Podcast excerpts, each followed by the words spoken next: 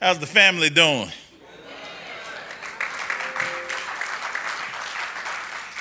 It's always good to come back home. Pastor Chris texted me this morning and told me I was coming back home and just to tell me to make myself at home. But y'all know he didn't have to tell me that. but it's great that he did. Today we're going to be coming out of 1 Samuel. 1 Samuel chapter 17. And we're going to be looking at verse 47.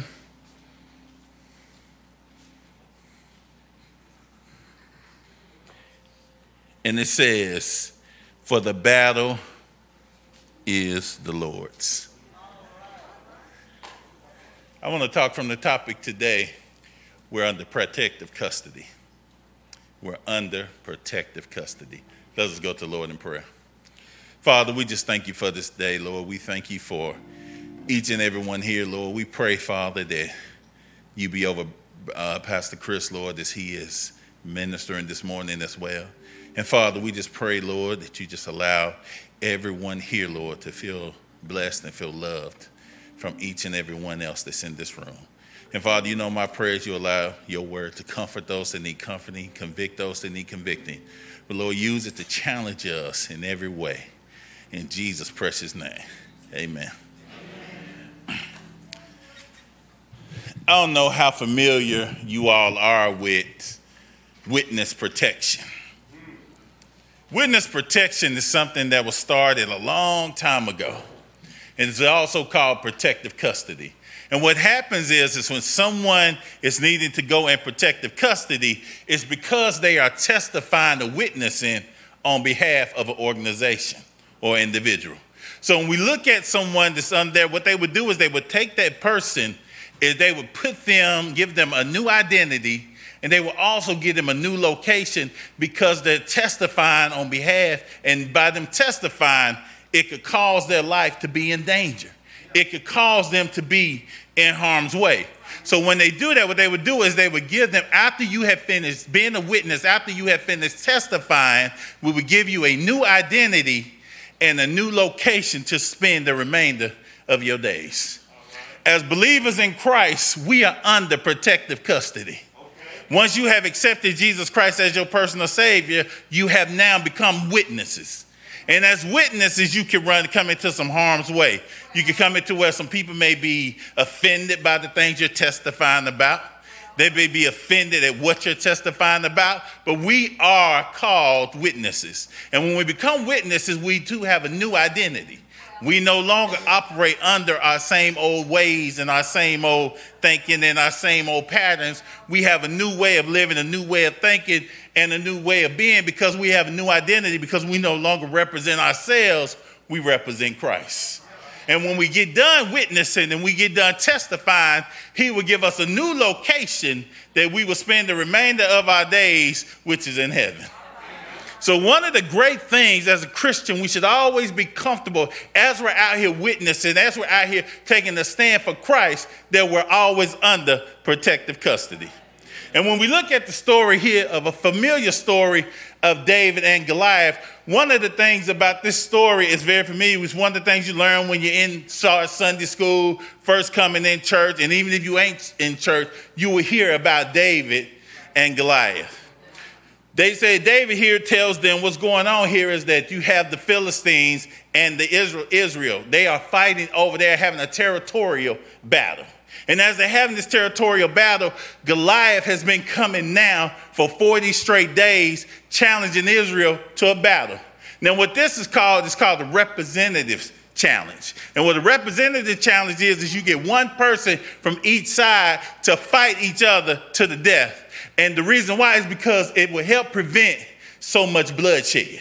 So for 40 days straight, Goliath has been coming, challenging the children of Israel, and they have been doing nothing. Saul, who should have been taking the stand because the Bible tells us that Saul was the tallest, he actually stood a head above the rest of them. But Saul chose not to step in and take that challenge. So for 40 straight days, Goliath is coming, issuing a challenge to the people of God, and they are st- they are not taking the challenge. They are not stepping up. The Bible says that they run every time Goliath shows up.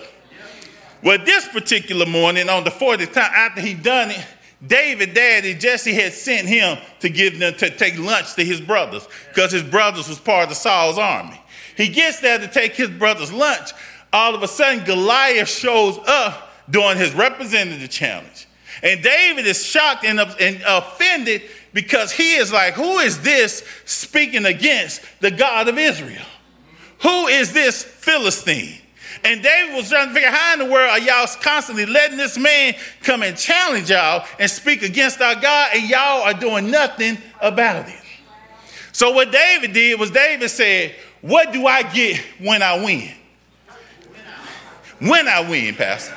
He said, What do I get when I win? Because David said, The rest of y'all may be uh, tucking tail and running, but I'm not. I'm going to stand up for my God. And what happened then when David said that, Saul said to him, Man, he's been fighting since his youth. You ain't nothing but a youth. And the thing is, David understood things. And I'm only going to give you two points, then I'm going to get out your way. David understood one that he, when you are in under protective custody and you are serving God, you have to see yourself victorious. And David saw himself victorious before the battle began because David was like, What do I get when I win?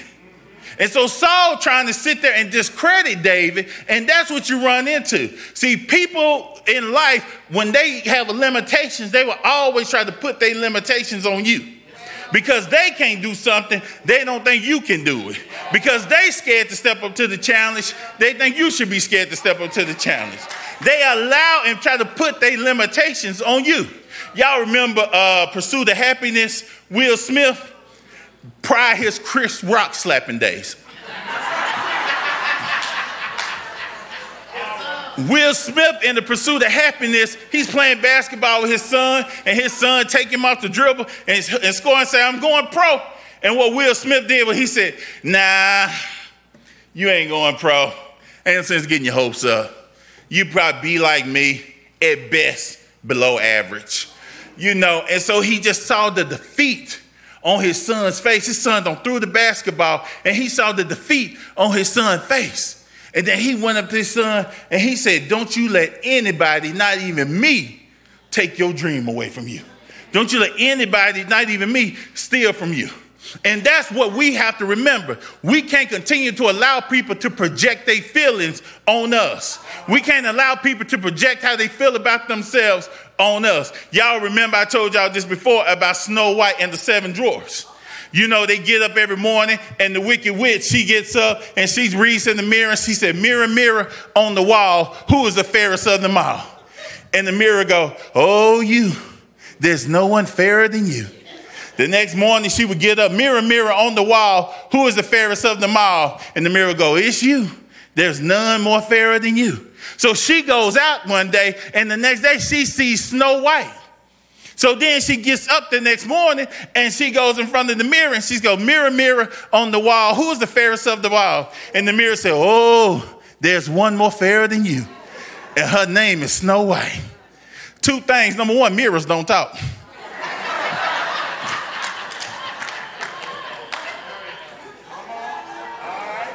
And secondly, it wasn't the mirror that thought Snow White was more fairer than her. She saw and thought Snow White was more fairer than her. It wasn't the mirror that thought Snow White was prettier than her. It was her who thought Snow White was prettier than her. We have to stop projecting on others what we feel about ourselves. And you know, you've heard it before. She thinks she cute.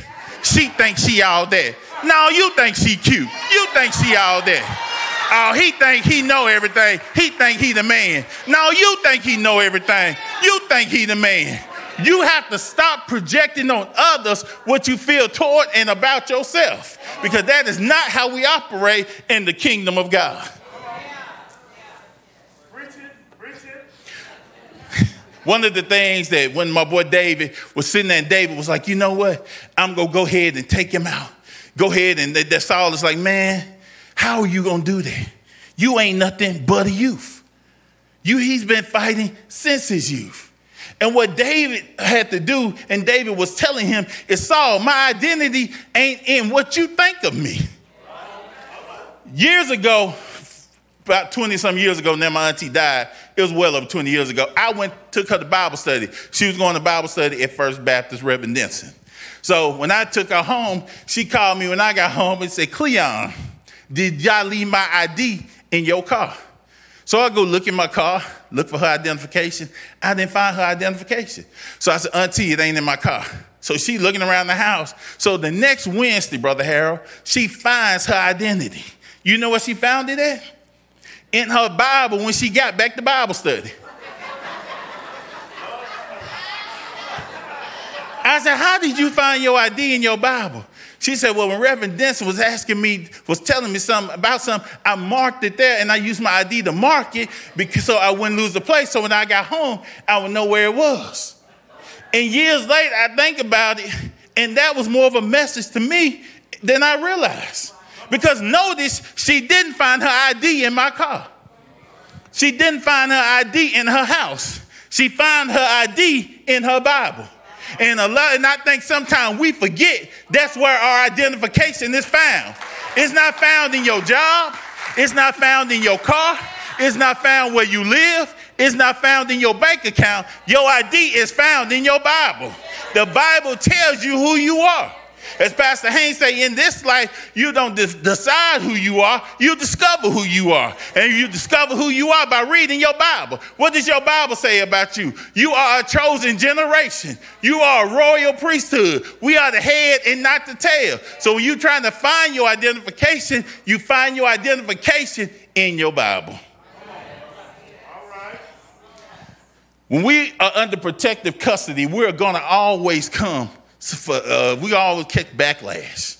No matter how bold we try to be, no matter how confident we try to be, we will deal with backlash. But sometimes that backlash will hinder us and cause it because we feel we're not quite equipped to handle what's coming our way. And the second thing we need to understand is that, and David would let us know, is that we have to trust that God has given us everything we need to be successful in the battle. We have to trust that God has given us everything we need to be successful in the battle. Here David is, and Saul is sitting there, and Saul now gonna give David his equipment. He gonna give him his armor, his helmet, and his sword. Now, true enough, Saul wasn't using it. But that's not what David is used to having ever. David is one who's sitting there. David said, Man, I'm not used to this. I can't carry this. And that's all. Like, how are you going to defeat that giant? And what David did is what we have to have, is we have to have the gift of memory. We sometimes have to remember what God has already done for us in the past. We sometimes have to remember what God has brought us through so that we can remember when we face the next obstacle in life, God will see us through on that. So David said, Well, you know, I take care of the sheep. And so I, there was a lion who came after the sheep. And when the lion come after the sheep, I go get the lion. And so the lion would turn his attention from the sheep onto me, and God would give me the victory over the lion. Then a bear has come. And when the bear take the sheep, I have to go get the, a sheep from the bear. Well, when I get to the bear, the bear will turn his attention from the sheep onto me, and God will give me the victory over the bear. And he said, if God has delivered me from the power of the lion and the power of the bear, who is this Philistine? And sometimes we have to keep that in mind what God has already delivered us from. And He probably has delivered us from things that was far worse than what we may have to face next. We have to remember what God has brought us through. It was this older couple. They were they was struggling with their memory, and they went to they had their glasses on their head and not know where the glasses at.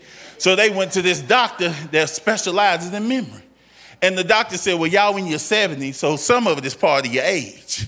But then he said, But why don't you write down everything that you want to remember? So they at the house later on that day, and they sitting there in bed watching TV, and the husband gets up and said, I'm gonna go get me a glass of water. And the wife says, Will you bring me a bowl of ice cream? And Dorena, you gonna love this. She said, He said, Honey, it will be my honor. Wives, turn to your husband say, That's how I want you to respond for now when I actually do something. Sweetheart, it'd be my honor.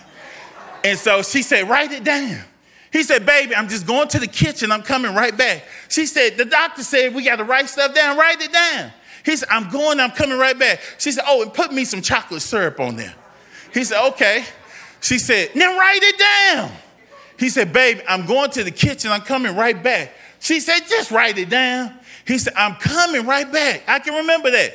She said, And put me some sprinkles on top of that, too. He said, Okay, baby, I got you. Bowl of ice cream, chocolate syrup sprinkle. She said, Now write it down. He said, Baby, I'm going, I'm coming right back. So he in the kitchen about 20, 25 minutes.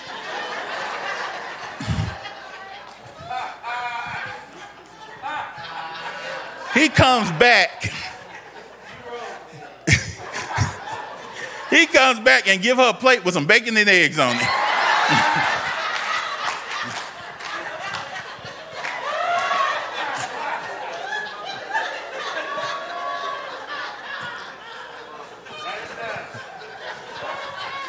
She said, I told you to write it down. I knew you was going to forget my toast.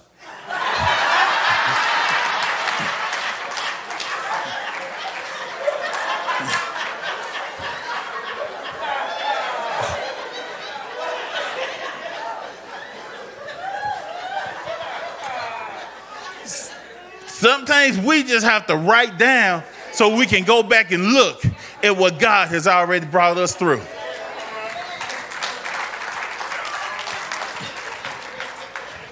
And we have to trust that God has given us everything we need to get through the battle. See, David is now about to go fight Goliath, and Goliath is sitting there looking at David, talking about, man, what is in the world? And see, David is now, he comes with a staff.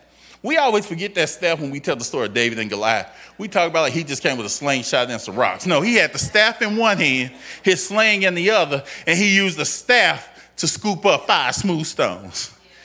And David and Goliath is sitting there like, oh yeah, I'm about to give you and leave you out here for the car, your carcass out here for the feed. And David like, no, nah, that's what I'm about to do to you. And so we saw that David was more confident in what he had because y'all know that David and Goliath wasn't a fair fight. Because Goliath has been fighting all those years, but David was coming with God. So Goliath didn't stand a chance. It wasn't a fair fight. Anybody you fight and you got God on your side, it ain't gonna be a fair fight. Because when you fight the right fight the right way for the right reasons, God gonna make sure you come out all right. But sometimes we fight the right fight the wrong way. And if we're not fighting the right fight the right way, we're going to continue to struggle in getting the victory that God needs us to do. We're going to struggle getting the results that God needs us to have. And sometimes we're still looking for what we need to have to feel like we got to win and get through the fight. So when we look at the fight here, we are, we all remember the movie The Wizard of Oz. You got a scarecrow looking for a brain, a tin man looking for a heart, a lion looking for courage, and Dorothy, she just trying to find her way back home. They sitting there looking for these things, and they didn't realize that they already had what they was looking for. The scarecrow is looking for a brain, and throughout the movie, he's been thinking his way through and figuring things out the whole movie. You got a tin man looking for a heart, and he's been showing sympathy and compassion on everybody that he needed to. You got the lion who's looking for courage. And at first he started a little shaky, but then he started getting tough and manning up and standing the ground. And Dorothy, all she had to do was click her heels and she would have been at home. See, they going around looking for what they already had because they didn't realize what they had was in them. They were looking for that. And what we a lot of times do, we look for stuff that we already have been instilled inside of us. We're going around looking for love when we have love. We're looking for patience when we have patience. We're looking for joy when we have joy. You say, How do I get all of that? The Bible says that when you, we accept Christ, we are indwelt with the Holy Spirit. What is the manifestation of that gift of the Holy Spirit? Love, joy, peace, patience, kindness, goodness, gentleness, and self control. We have all of those things, we just don't tap into them. We have all of those things, but we don't focus on those things. So somebody who say they're not patient, it's not that you're not patient, it's just that you have patience in you and you ain't doing nothing to develop it. It's not that you don't have peace, it's you got peace in you, but you're doing nothing to grow and develop that peace that's in you. It's like you getting a credit card with a $10,000 limit, you running out to the store and you buying somebody something for $300 and it rings up decline. I got a $10,000 limit on my credit card. I spent 300 and it's declined. The reason why it's declined is because your heart, your card has not yet been activated. and until you activate those things that's in you that the Holy Spirit has deposited in you, you will not have the patience you need to have. You will not have the love you need to have. And throughout life, God has been giving you opportunities to grow those things and develop those things. You just missing out on them. Like when y'all, I know everybody in here saw Karate Kid. In Karate Kid, Daniel is upset with Mr. Miyagi. Mr. Miyagi walked on went fishing and he come back and, and Daniel-san is upset. He like, Lasagna, why didn't you take me fishing when you went? Mr. Miyagi said, you needed to pitch the house. Daniel says, I quit. I came here to learn karate and you ain't doing nothing. I feel like I'm your slave. You got me doing this. And Mr. Miyagi said, No, you're learning what you need to learn. Daniel-san is like, No, you got me sanding the floor. You got me painting the house. You got me waxing the car. You got me painting the fence. You ain't teaching me karate. Mr. Miyagi said, Daniel, son, come here.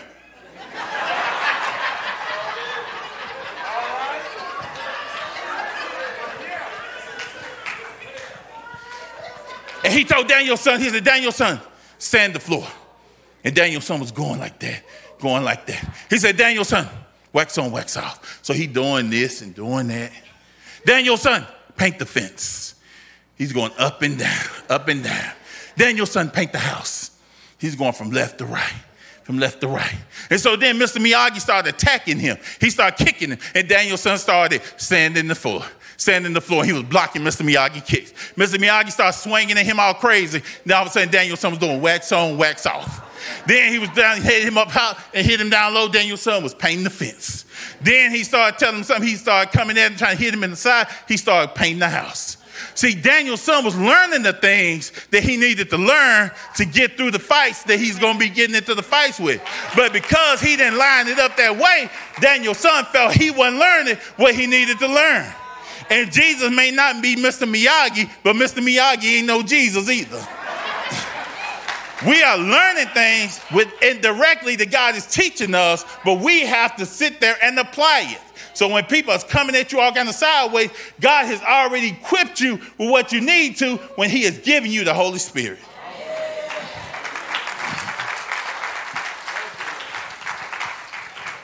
David gets through and he takes out Goliath with the stone, and we struggle because a lot of times we see that, and we know that the stone with a man with a helmet ain't gonna take him out. We know that the Spirit of God, God had to make that stone penetrate that metal helmet and take Daniel out. I told you we didn't go to the battle by ourselves. He went armed with God. And then with Daniel, I mean, with uh, David, I'm still on Daniel-san. What David did was David went and cut Saul's head off. And now Israel, the ones who was running away from Goliath, now they running to Goliath. I mean, I'm sorry, cuts Goliath head. Off. Now they running toward after the uh, Philistines because now David has taken out their obstacle. See, David didn't look at it as an obstacle. David saw it as an opportunity. When we, as believers in Christ, we see things in our way, we got to stop looking at them as obstacles and look at them as opportunities.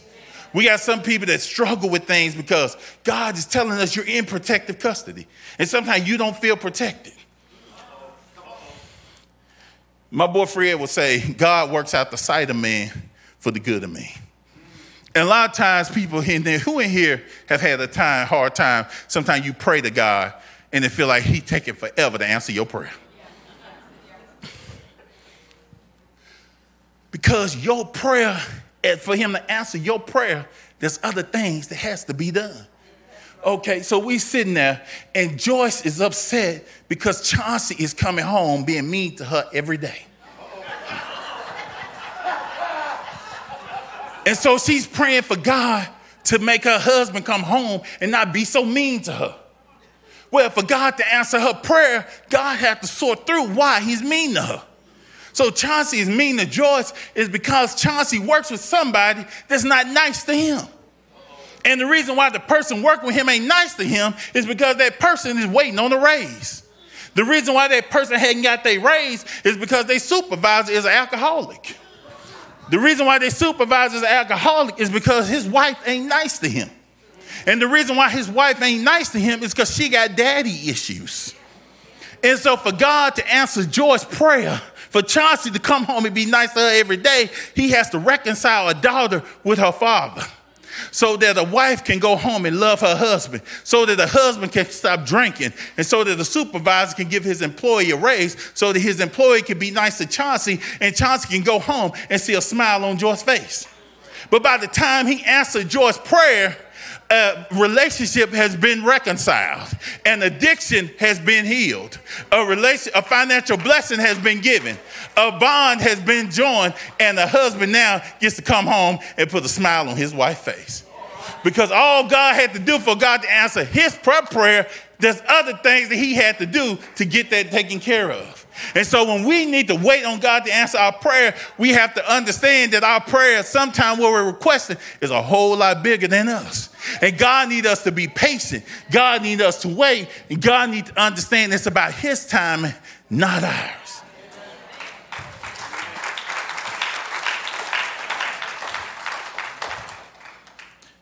I'm to close with that. I ain't to keep y'all much longer. But we need to understand that we are in protective custody. When you are a witness, you need to testify. You need to be bold. You need to be confident. If God is telling you to do something, stop shying away from it. Don't be hesitant.